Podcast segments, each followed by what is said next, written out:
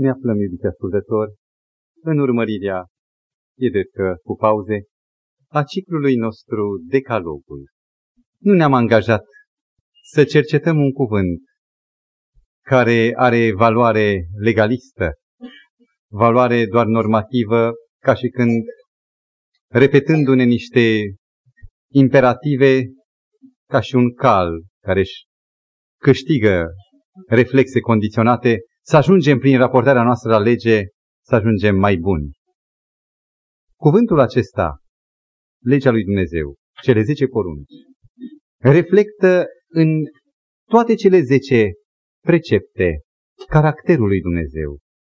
Și când Mântuitorul a spus că viața veșnică este aceasta, să te cunoască pe tine singurul Dumnezeu adevărat și pe Iisus Hristos pe care l-ai trimis tu, se referă la acea cunoaștere a sa, nu exclusiv prin uh, imaginea pe care Mântuitorul nostru perfect o reflectă despre Tatăl, ci din cercetarea a întregului cuvânt, chiar cel scris anterior de revelația Domnului nostru Isus Hristos. Și în pasul nostru, cercetând poruncă după poruncă, am ajuns astăzi să ne oprim în dreptul poruncii a patra. O poruncă care e iată de poticnire în creștinismul veacului nostru, cum a fost și în alte veacuri, poate cum a fost de la un moment dat în istoria creștinismului. Și am să citesc această poruncă, nu pentru că n ați știu pe de rost, dar ca să aibă toată autoritatea cuvântului scris. Capitolul 20 din Exod, de la versetul 8 până la versetul 11. Adu-ți aminte de ziua de odihnă, ziua sâmbetei, ca să o sfințești. Să lucrezi șase zile și să-ți faci tot lucrul tău. Dar ziua șaptea este ziua de odihnă închinată Domnului Dumnezeului tău. Să nu faci nicio lucrare în ea, nici tu, nici fiul tău, nici fica ta, nici robul tău, nici roaba ta, nici vita ta, nici străinul care este în casa ta. Căci în șase zile a făcut Domnul cerurile, pământul și marea și tot ce este în ele, iar în ziua a șaptea s-a odihnit. De aceea a binecuvântat Domnul ziua sâmbetei și a sfințit-o. Porunca aceasta este poate cea mai plină de confuzie poruncă sau pretenție a lui Dumnezeu din cele zece porunci. La ora actuală, un contemporan care ascultă această poruncă nu știe ce răspuns să-i găsească mai degrabă, că uh, legea a căzut, că a fost schimbată, că în sine tot Vechiul Testament este decalibrat, este bun doar amintitor, dar nu ca normativ. Și intrăm în dezbaterea acestei teme deja cu un start defavorabil. Pentru că asta este, suntem duminicaliști. Noi ne-am născut într-un popor care ține duminica, mă refer chiar la mine, sunt născut ca toată lumea ortodox. Ă, am pomenit odihna și liniștea zilei duminicii și atunci când pornești cu o tradiție, cu un obicei foarte adânc înrădăcinat, perpetuat în tine însuți, ți-e destul de greu să apreciezi altfel Știți că oamenii față de prejudecăți au un respect aproape sfânt. Fiecare își apără prejudecata cu simțământul superiorității. Și spunea cineva că italianul își uh, apără, își prezintă superioritatea față de celelalte grupări etnice, turcul se simte superior față de alții, uh, amerindianul se simte și el superior față de fața palidă, fiecare se simte în sine superior prin prejudecată, prin opinia bună pe care o are despre sine și despre punctele sale de vedere. Și dacă n-ar exista sinceritatea, dezbaterea acestui subiect ar găsi doar urechi surde, astupate cu plumb. Ce însemnează sinceritate? Într-un sens, a recunoaște că criteriul adevărului este în afara ta și superior ție și că ești dispus să te pleci în fața acestui criteriu care nu ești tu însuți, ci este în afara ta. Pornind de la premiza că cei care ascultă în seara aceasta cuvântul lui Dumnezeu sunt oameni sinceri. Confuzia în jurul poruncii a patra, ce e cu sâmbăta, tocmai o zi, prea multă vâlvă, când ar trebui să fim mai simplificați, mai uniți în ceea ce este stabil și nu dialog în jurul unor anumite aspecte minore, subiectul acesta al zilei de odihnă al sâmbetei sau al duminicii, să zic, a fost, a încercat să fie interpretat în mai multe maniere. O interpretare aceea biologică, și anume că omul are nevoie de un ciclu de odihnă uh, o zi din șapte, cu ciclicitatea din șapte în șapte. Nu contează atât de mult dacă e a șaptea, dacă e a cincea, dacă ziua mea metodică, să, să zic ca profesor de sport, este marțea, marțea este din șapte în șapte ziua mea de odihnă. E motivația biologică, în care nu contează a șaptea neapărat, ci una din șapte cicluri. Alții au încercat să-i găsească o motivație istorică.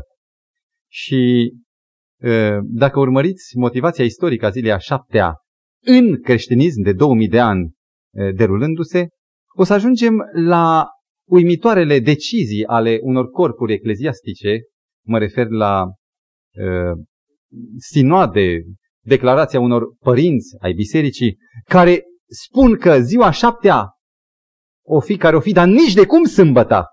Din motive istorice se urmărea o disociere de iudaism și dacă uh, considerau că sabatul a aparținut iudeilor, atunci rușinea iudeilor este sâmbăta, iar noi nu avem nimic cu rușinea lor.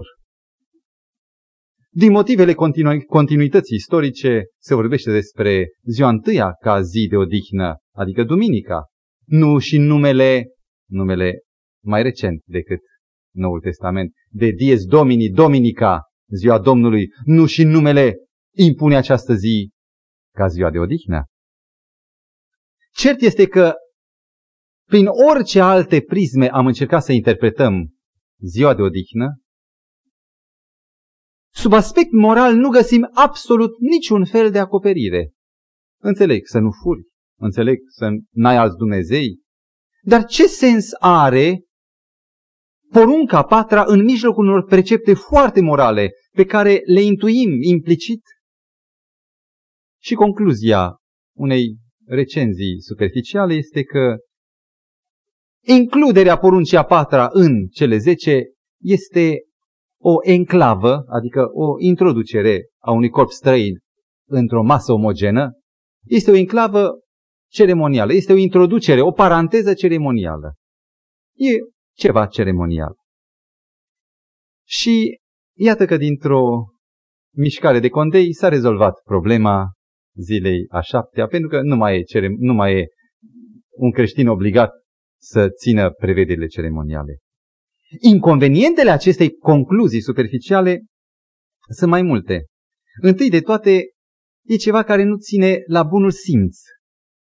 Dumnezeu e consecvent, noi suntem inconsecvenți.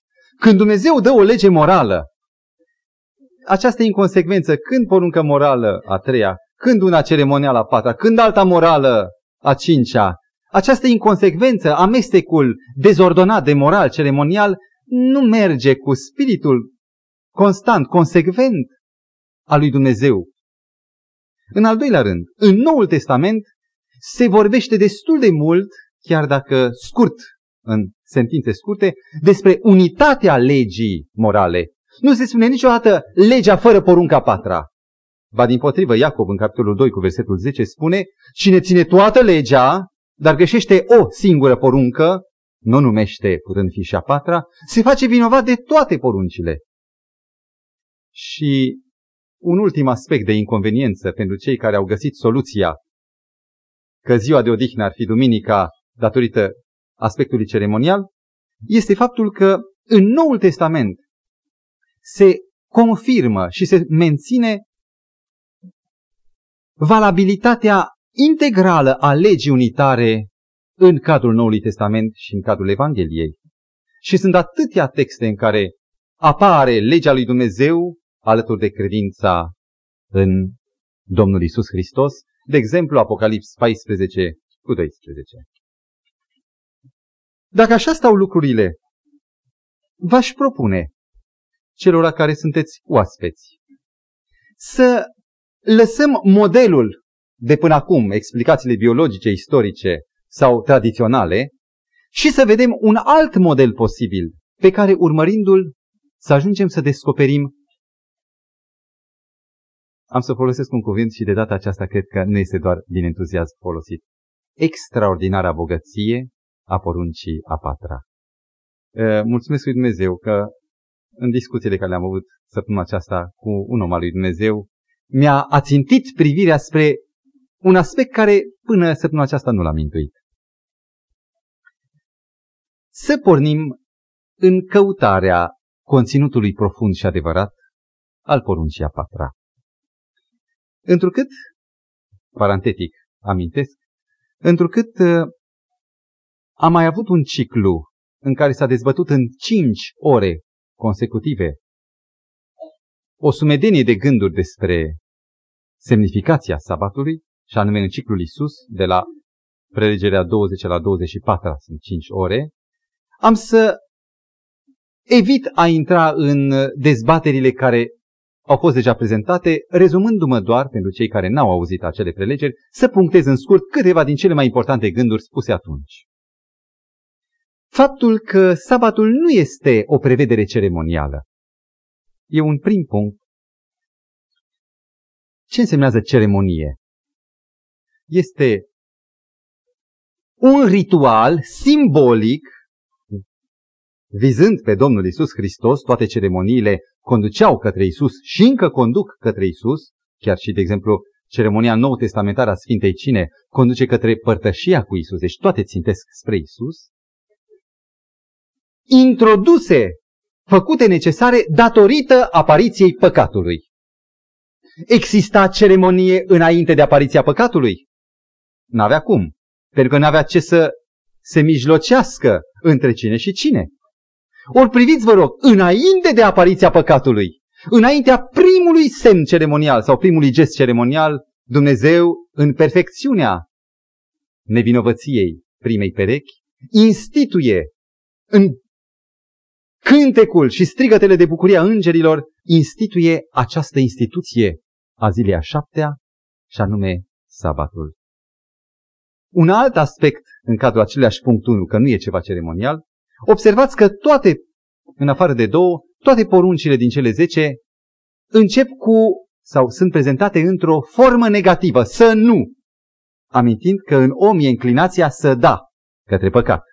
Și aspectul să nu arată, indică că este o modelare a unui precept pozitiv în condițiile păcatului. Remarcați însă excepționalul fapt că porunca a patra este într-o formă pozitivă, arătând că nu păcatul l-a formulat să nu, ci alte motive l-au formulat să sfințești ziua sabatului. În al doilea rând, amintind din gândurile dezbătute cu ocazie, s-a vorbit atunci de structura septenară a creațiunii. Și anume că cifra șapte este de recunoscut în toate domeniile, și în om, ciclul biologic de șapte ani, când se transformă total, toate celulele sunt înlocuite, până și o gripă durează cât? Șapte zile. Ă, până la lumea din afara lui, cristale, lumină, ă, elemente chimice, ă, proporția omului, șapte este prezent pe tutindeni. Este un fel de amprentă a creațiunii, a manufacturii lui Dumnezeu asupra acestei lumi. Iar ca un simbol vizibil adresat unei ființe conștiente, raționale, care poate recunoaște proveniența divină a sa, nu animalele au sabat. Omul. Doar omul, ca ființă responsabilă, recunoaște și în timp semnalul de șapte că Dumnezeu m-a creat și eu aparțin lui Dumnezeu. Un al treilea aspect. Sabatul în toată Scriptura, la data aceea s-a prezentat bogat, într-o oră jumate, implică trei semnificații. Este o funie de trei corzi împletite, mai întâi fiind un amintitor al creațiunii, căci în șase zile a făcut Domnul, în al doilea rând este un evocator al mântuirii pe care Hristos o lucrează în noi, căci ai fost rob în Egipt, de aceea ți-a dat Dumnezeu porunca aceasta să ții ziua sâmbetei, Deuteronom capitolul 5, unde se repetă porunca, dar cu altă motivație, aceea a eliberării. Și în al treilea rând, o a treia semnificație, ca prefigurator al odihnei cananului ceresc, al sfârșitului marei lupte și a odihnei veșnice. Dacă sabatul deci este un termen temporal, un simbol temporal, interesant că acoperă toate cele trei dimensiuni ale timpului. Trecutul ca amintitor al creațiunii, prezentul ca evocator al mântuirii care se lucrează în tine și ca prefigurator al viitorului, trecut, prezent și viitor, sabatul fiind un simbol perfect. Un al patrulea element pe care nu insistăm, doar le amintim în mers. Decalogul, cele zece porunci, care constituie un tot pe care Dumnezeu însuși l-a dat odată, nu în două, trei rânduri, odată bloc, Decalogul poartă într-una din porunci înscrisele unei peceți. O pecete, ca să fie pecete, poartă numele emițătorului, autoritatea lui și domeniul asupra căreia autoritatea se revarsă. Și remarcați că doar în porunca patra se evocă numele, căci Domnul Dumnezeul tău, e drept că Domnul Dumnezeul tău apare și în porunca treia și în a doua și în întâia. Dar autoritatea, căci în șase zile a creat, Dumnezeu e creator, n-apare decât aici. Iar domeniul, din nou, n-apare decât în porunca patra. Cerurile, pământul, marea și tot ce este în ele. Deci creator perfect, cu autoritate asupra întregului uh, habitacul universal. De ce însă tocmai în dreptul poruncii a patra, legat de sabat, a lăsat Dumnezeu această pecete, acest sigiliu cu numele, autoritatea și domeniul autorității sale? Nu putea să fie în dreptul poruncii întâi. Eu sunt Domnul Dumnezeul tău care te-am scos din țara Egiptului, care am făcut cerurile, pământul mare și tot ce este în ele, să nu ai alți Dumnezei afară de mine. Era foarte bine. Sau de cine apare la porunca opta? Să nu furi, căci eu, Domnul Dumnezeu tău, am făcut cerul, pământul, marea și tot ce este în ele. De ce apare tocmai aici, la porunca patra? Rețineți că sigilul este ceea ce întărește, ceea ce dă autoritate actului acesta.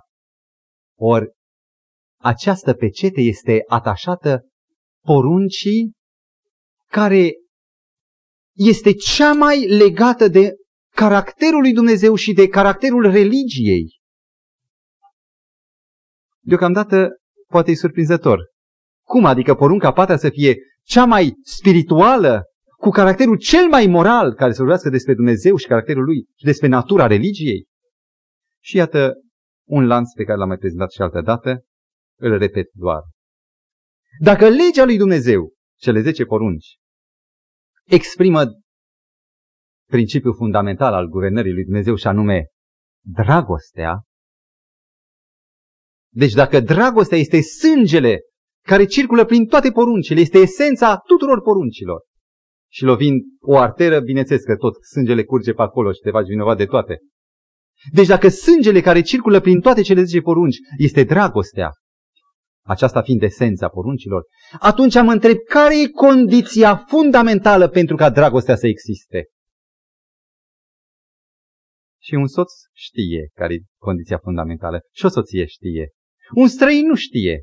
Cineva care nu iubește, care nu simte dorul după cineva, care nu zice ce mă bucur că ai venit, nu mai puteam după tine, vreau să stăm împreună. Cine nu are experiența dragostei, nu înțelege că condiția fundamentală ca dragostea să existe și să dăinuie e părtășia. E să stați împreună, comuniunea, iar aceasta ia timp necesarul pentru comunie este timpul. Timp. N-am timp. Sau am timp. Copiii noștri rămân lângă Hristos în închinarea noastră dacă ne luăm timp pentru ei. Dragostea mea față de soție crește dacă mi-au timp să stau cu ea.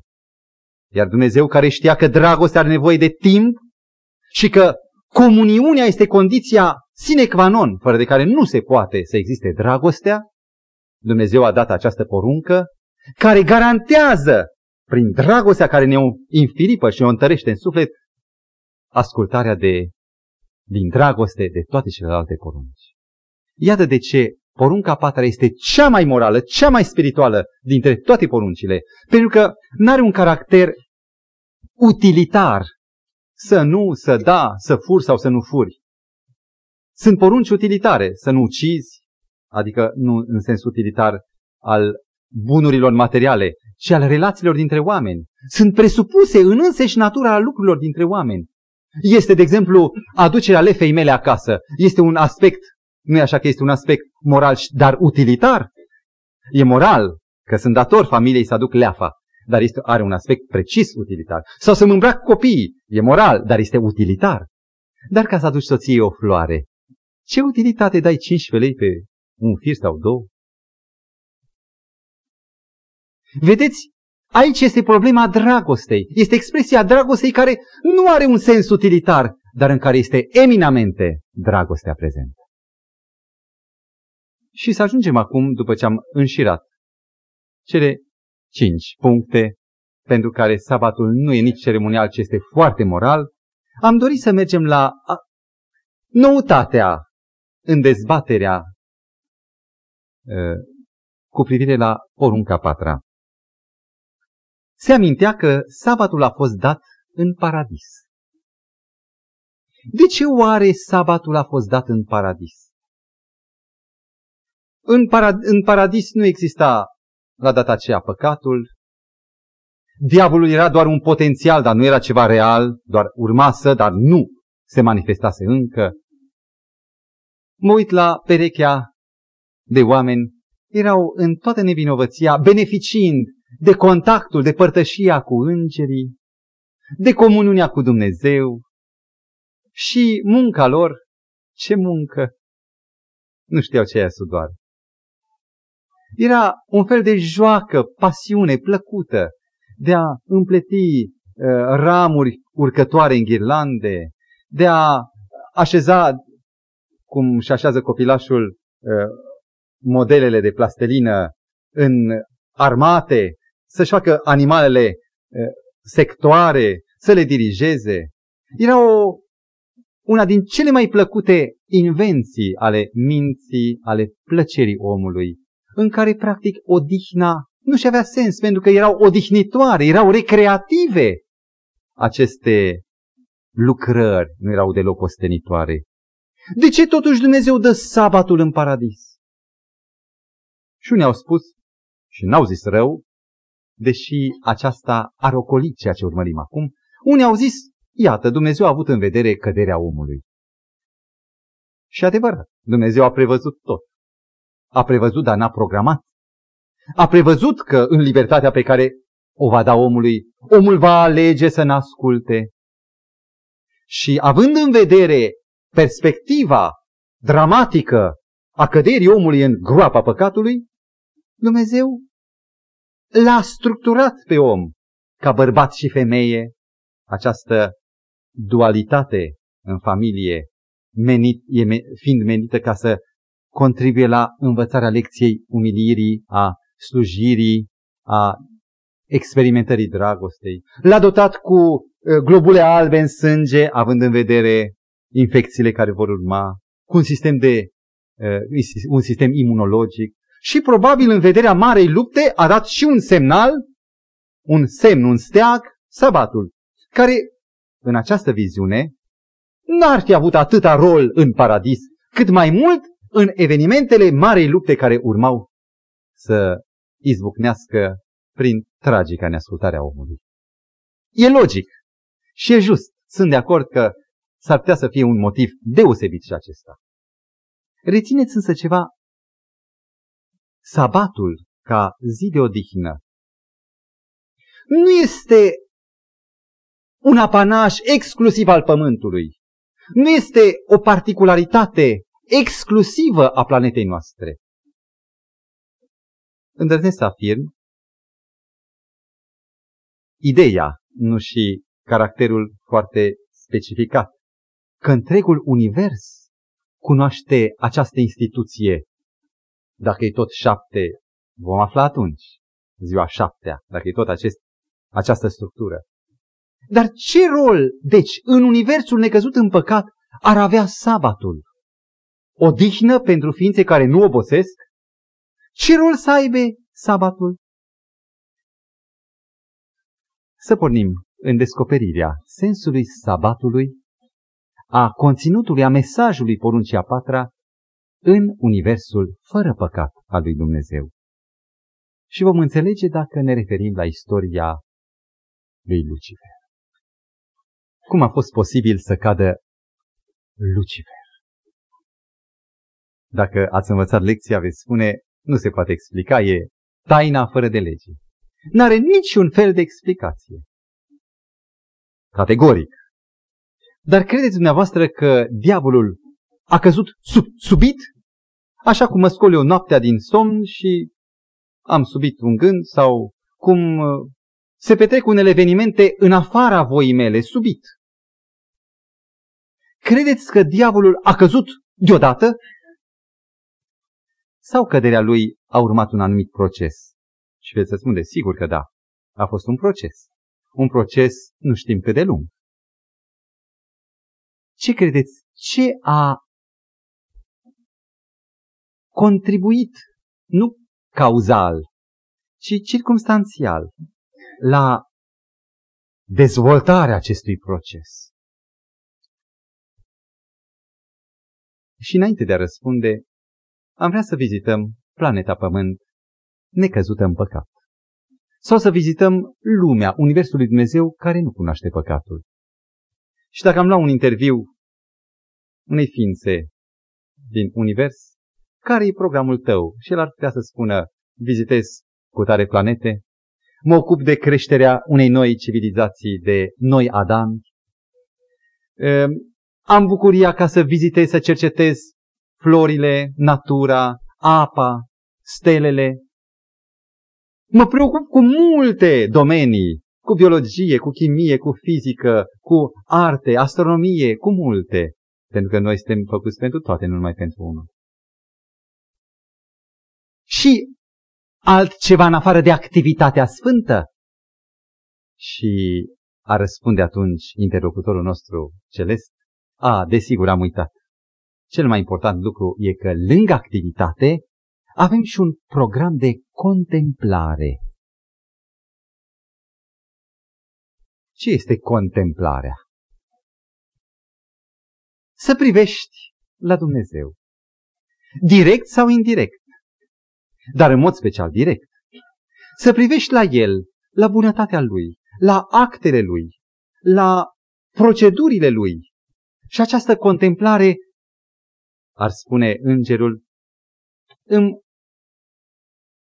copleșește inima, îmi scoate strigăte de osana, de laudă, de slavă lui Dumnezeu. Mă aruncă în prosternare ori de câte ori îl contemplu pe Dumnezeu. Bine, frate înger, dar de ce aveți voi nevoie de contemplare? Doar nu sunteți alături de Dumnezeu mai totdeauna în comuniune? Și am aflat atunci că activitatea, primul punct din programul îngeresc sau programul lumilor necăzute, activitatea, activitatea sfântă, chiar atunci când e sfântă, prin menirea ei, atrage atenția asupra ta însuți, asupra lucrării tale. Ești preocupat de tine, de munca ta, și ești preocupat, cum să spun eu, univoc? Ești preocupat adânc de ceea ce faci ca să iasă perfect? Ești preocupat de asemenea de semenii tăi. Și atunci când ești preocupat de semeni, Lucifer avea în subordinile lui oștiri îngerești, harfe, timpane, flaute, lumina. Atunci când ești preocupat cu cei care sunt în subordinea ta, atunci faci comparații și compari, îi compari cu tine. Și în programul de activitate, dominanta ești tu. chiar și în condițiile Edenului, în condițiile necăderii în păcat. Una din foarte marile nevoi ale ființei inteligente este ca după ce tot privește la sine și la sine, să se oprească din această cercetare de sine când muncește și să se uite și la Dumnezeu, să-L contemple, ca mintea lui să se descurce din hățișul preocupărilor de sine și să se afunde în dragostea lui Dumnezeu, să-și amintească de dependența sa de Dumnezeu. Pierderea din vederea contemplării și supraangajarea în activitate chiar sfântă ar putea conduce la ceea ce a condus în Ezechiel capitolul 28, unde se vorbește despre Lucifer, cu versetul 17. Ți s-a încânfat inima din pricina frumuseții tale. Ți-ai stricat înțelepciunea cu ce? Cu strălucirea ta. Și intuiesc de aici că ceea ce i-a lipsit diavolului, sau lui Lucifer, încă nu căzuse, a fost timpul de contemplare. A fost timpul să se afunde cu gândurile, cu simțurile, cu totul în Hristos. Să-și dea seama că nu e El, ci e Dumnezeu. Și că toată slava îi se cuvine lui Dumnezeu. În timp ce tot lucrând, tot lucrând, ă, bucurându-se de izbânda sa, ar fi putut să ajungă, uitând de contemplare, la concluzia că, într-adevăr, ești cel mai inteligent dintre îngeri.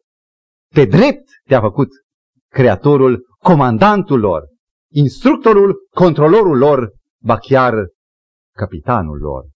Și de la această îmbătare cu strălucirea și cu frumusețea sa, iată mediul prielnic, uitând de contemplare, mediul prielnic pentru înălțarea eului, până acolo încât a râvnit dislocarea tronului lui Dumnezeu și întronarea sa ca suveran al Universului. Dacă Lucifer, desăvârșit, în Ezechiel 28 cu 12 spune nu numai că erai desăvârșit, ci erai pe cetea desăvârșirii. Deci culmea desăvârșirii în original. Dacă Lucifer, desăvârșit, după zeci de mii de ani de activitate sfântă, neprihănit și în sfințenie, a căzut pierzând contemplarea. Imaginați-vă cu cât mai mult noi, pierzând această porție de timp stabilită de Dumnezeu pentru menținerea mea în relația cu El și la locul meu, pentru a fi cât mai folositor, cât mai binecuvântat în experiența mea, cu cât mai mult noi, pierzând contemplarea din vedere, ne compromitem linia noastră, viața. Ă, vreau să revin asupra ideii contemplării vis-a-vis de activitate. În Evrei, capitolul 4, versetele 9 și 10, se vorbește despre sabat în cu totul alt context decât discutarea poruncii a patra. Dar se folosește o anumită comparație, că odihna aceasta ca de sabat al cananului ceresc este evocând și sabatul, poruncia șaptea, este o dihnă la fel cum s-a odihnit, spune versetul 10, cum s-a odihnit Dumnezeu de toate lucrările Lui. De ce anume s-a odihnit Dumnezeu? De fapte rele sau bune? Evident, e o întrebare doar care să uh, ne sublinieze faptul că tot ce a făcut Dumnezeu a fost foarte bun. Și cu toate că a fost foarte bun, Dumnezeu s-a oprit din lanțul faptelor bune, dând un model omului că chiar și atunci când este în febrilă activitate de fapte bune, are nevoie să-și deslipească privirea de la faptele lui bune, să se mai uite și la Dumnezeu, să-și găsească acordarea sonoră în chipul și în caracterul Tatălui. Aceasta este nevoia sabatului chiar și în Eden, ca să-și amintească omul perfect că totuși e dependent de Dumnezeu, să găsească motive să se bucure de această dependență, că este doar un canal al vieții și al binecuvântării. să mergem un pas mai departe. Ce însemnează a contempla? Se spune că aceia care citesc ceva angajant ajung să fie un timp oarecare dominați de ce au citit. Și în timp ce mănâncă la masă, privirea lor alunecă undeva departe, căutând, revocând evenimentele. Ei au contemplat o carte, o activitate, o, uh, o istorie și acea istorie a ajuns să lucreze în ei și asupra lor. La fel și cu contemplarea lui Dumnezeu. Contemplarea lui Dumnezeu nu este doar o privire asupra lui Dumnezeu și a lucrărilor lui, ci privind asupra bunului Dumnezeu și asupra lucrărilor sale, acestea se întorc asupra omului, asupra celui care contemplă, producând un efect în cel care contemplă pe Dumnezeu. Și știți cum se numește această lucrare, când Dumnezeu intervine în om și lucrează în el chipul său pe care îl contemplu, caracterul său pe care îl contemplu, este exact lucrarea de sfințire. Când omul e pasiv și cel sfânt este activ și își lucrează propriul caracter în om. Este minunată legătura pe care o face Scriptura cu Exod 31 cu 13, unde spune Nu care cumva să nu țineți sapatele mele, că cele sunt un semn între mine și voi, după care se va cunoaște ce? Că eu sunt Domnul. Dacă aș pune punct aici, am luat tocmai legătura cheie. Că eu sunt Domnul care vă sfințesc. Exact prin această contemplare în sabat a Domnului are loc lucrarea în care El îmi modelează sufletul, exact lucrarea de sfințire, când Dumnezeu e cel activ în mine și El mă sfințește. Vedeți dumneavoastră că porunca patra, adică lucrarea Lui de sfințire a noastră, lucrarea Lui în noi, este centrul legii morale. Pentru că numai un om sfânt împlinește prevederile toate celelalte. Ce înseamnă sfânt? Încă o precizare. Cuvântul sfânt stă față în față cu antonimul, sau cuvântul contrar, profan. Și pentru că e greu să explicăm uneori cuvintele pe ele însele, apelăm la explicarea sensului contrar, opus, antonim, adică cel care zice, de exemplu, cald, rece. Explicând ce e recele, înțeleg mai ușor ce e caldul. Dacă voi explica antonimul, adică cuvântul opus sfânt, pentru sfânt, și anume profan, voi înțelege ce însemnează sfânt. Cuvântul profan vine din latinescul pro, care înseamnă înainte sau în fața, și fanum. Fanum însemnează templu. De acolo fanatic, cel care uh, apără cauza templului, deci este trup și suflet pentru templu. Fanum. Profan este acela care nu intră în templu, care este în afara templului. E dincolo de templu, acolo unde avea loc, poate, activitatea lui Adam. În afară, cu plantele, cu animalele, care nu sunt în templu. În timp ce în templu, cine e? Dumnezeu. Deci, sfințirea este rezervarea sau retragerea noastră din porțiunea care ni se cuvine nouă, care nu suntem în templu, și introducerea noastră în cadrul unde Dumnezeu e, este intrarea în cea mai adâncă comuniune cu Dumnezeu și plecarea din porțiunea din fața templului profan în sfințenia divină. Iată în ce constă sfințirea pe care Hristos dorește să o lucreze cu ocazia sabatului asupra noastră. Terminarea oricărei activități profane, să nu faci nicio lucrare în ea în ziua aceasta, ca să poți să intri în templu, acolo unde sunt eu, în sfințenia mea, în curăția mea și caracterul meu să se imprime ca un sigiliu de argint într-o ceară moale, ca să poți prin împrumut să fii și tu, după chipul meu, idealul creațiunii și după asemănarea mea. Știți că porunca sabatului este, sau nu porunca, instituirea sabatului este primul loc în Scriptură unde se anunță, unde se rostește cuvântul sfânt. A sfințit. Este primul loc unde se amintește la nivelul nostru omenesc, despre sfințenie.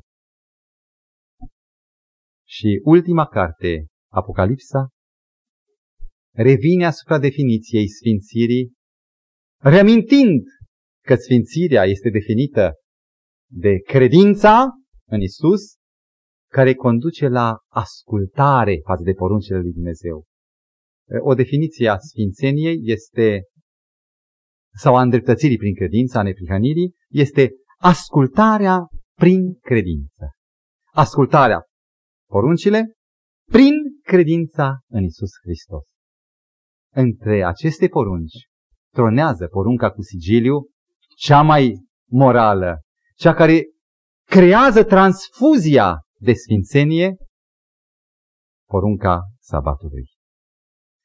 Să mai luăm în atenție câteva elemente, lăsând la o parte lanțul logic de până acum, cumva odihnindu-ne asupra câtorva observații.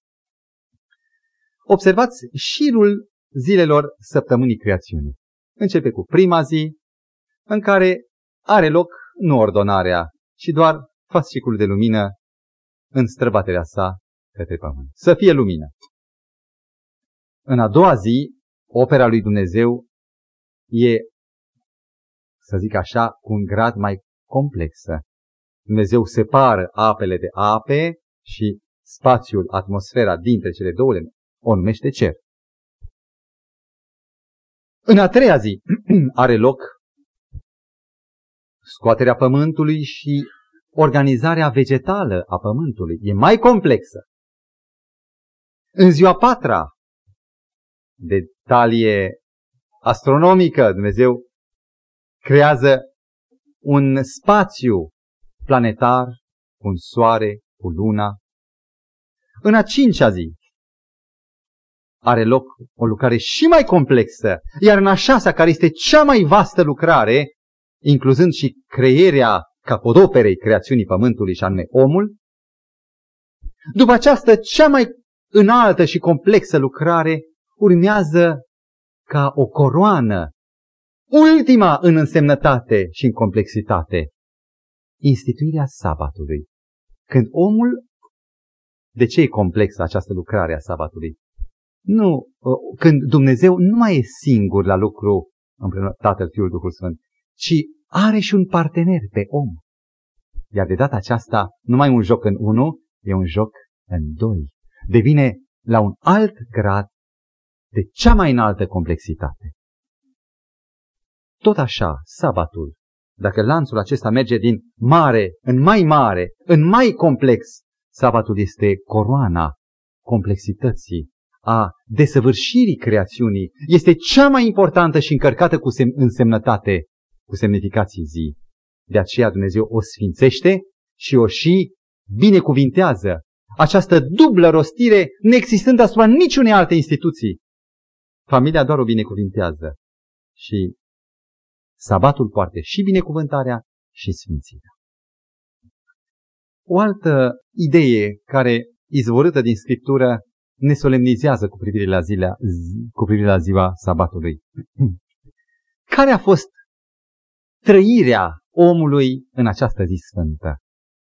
Amintiți-vă că în ziua șasea, ziua creațiunii omului, mai întâi are loc popularea pământului cu tot felul de animale de uscat, de la cele care se târăsc până la mamiferele evoluate, evoluate în complexitate, nu pe o anumită scară evolutivă.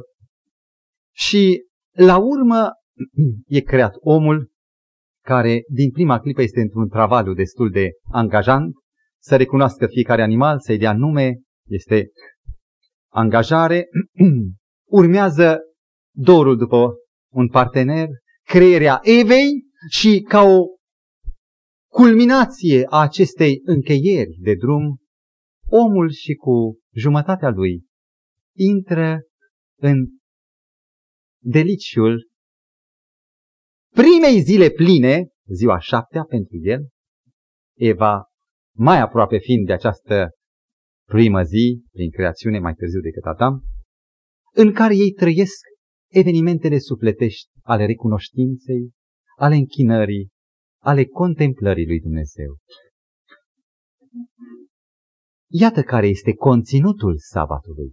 se vede din experiența celui din tâi sabat. Este un alt gând. Că prima zi completă a omului, prima zi cu adevărat trăită de la început până la sfârșit, sabatul, este ziua ultimă a lucrării lui Dumnezeu. Este semnificativ acest fapt pentru înțelegerea planului de mântuire. Că omul începe să trăiască după ce Dumnezeu a adus la îndeplinire mântuirea în inima lui. Sub aspectul acesta, încheierea lucrărilor lui Dumnezeu este începutul activității mântuitului, acelui care s-a bucurat de prezența lui Hristos. Că mântuirea nu este lucrarea a lui Dumnezeu și a omului, ci a exclusiv a lui Dumnezeu pe care omul doar o primește. O întrebare care mi s-a pus. De ce începe oare sabatul odată cu asfințitul? De ce nu începe, de exemplu, la miezul nopții? Și răspunsul e simplu. Cel care a urât această foarte bogată semnificație a sabatului a vrut să șteargă momentul de începere și de închidere când se apropie omul de Dumnezeu în mod deosebit în adorare și în contemplare și a ales o deschidere, un început al zilei în miezul nopții când de regulă omul este absent, e inconștient, nu ține niciun fel de contact sau evidență a părtășiei cu Dumnezeu. Știați însă că la esenieni, la acea grupare, fracțiune iudaică din Iudeia, din Palestina Domnului Hristos, la esenieni începea ziua dimineața. De ce nu începe sabatul dimineața? E și aici o încărcătură de semnificație.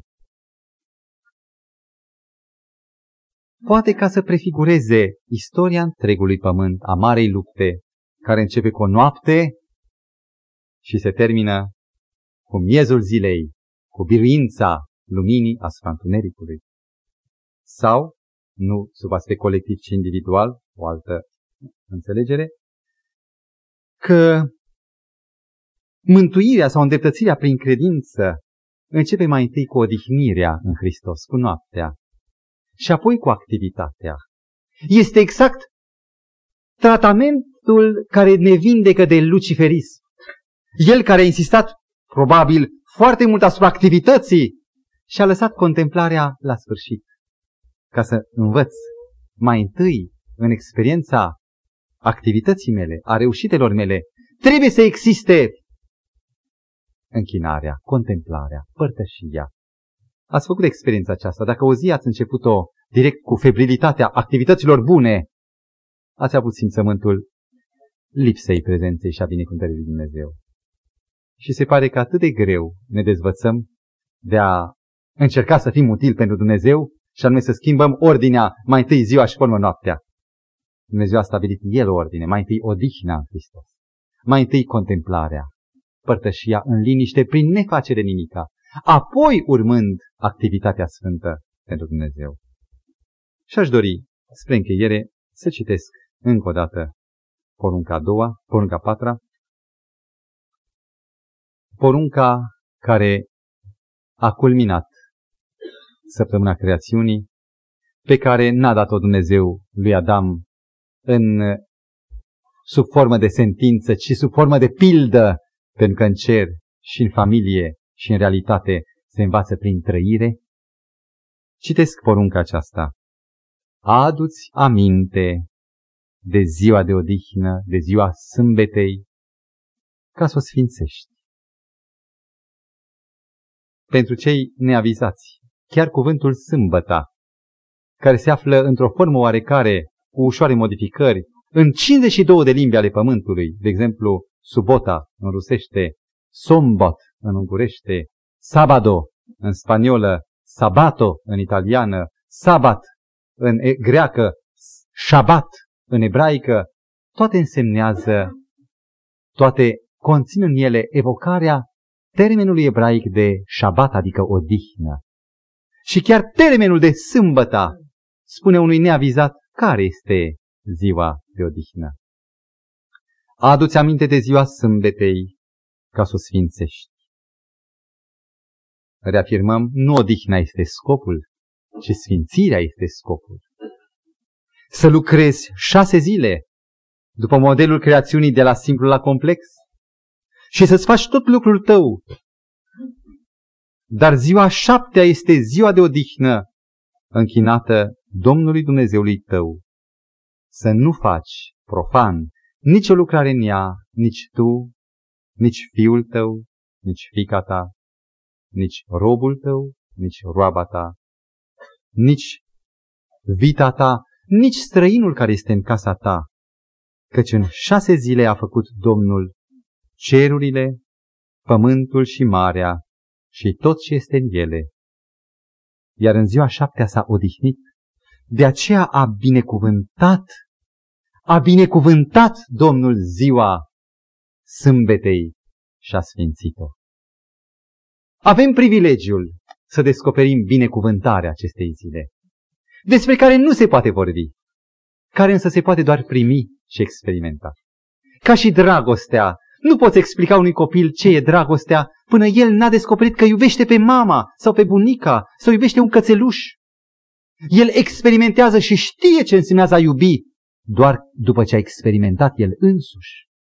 Tot așa, binecuvântarea sabatului, care este o atât de mare enigmă pentru cel care e străin de aceasta, va rămâne un motiv, necunoașterea acestei binecuvântări, pentru cel care nu ascultă prin credință, să rămână în continuare străin, pentru că ce e atât de mult în această zi, când n-a fost mai întâi dispus să asculte și să descopere ce binecuvântare vine.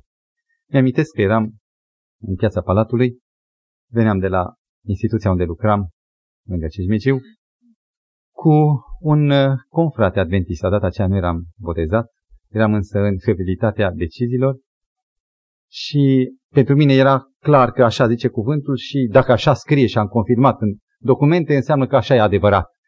Și îmi spunea acel coleg, prieten, măi frate, zice, ai să vezi ce mare binecuvântare este în sabat. Și mă amintesc că mă întrebam atunci, oare ce binecuvântare o fi în sabat? Că doar am trăit vreo 3-4 sabate. Ce binecuvântare o fi? Și nu înțelegeam, mi-amintesc foarte bine unde mă aflam. Vei vedea. După cum cel care a înțeles că trebuie să facă pasul căsătoriei, descoperă ce binecuvântare este în actul acesta sfânt al căsătoriei.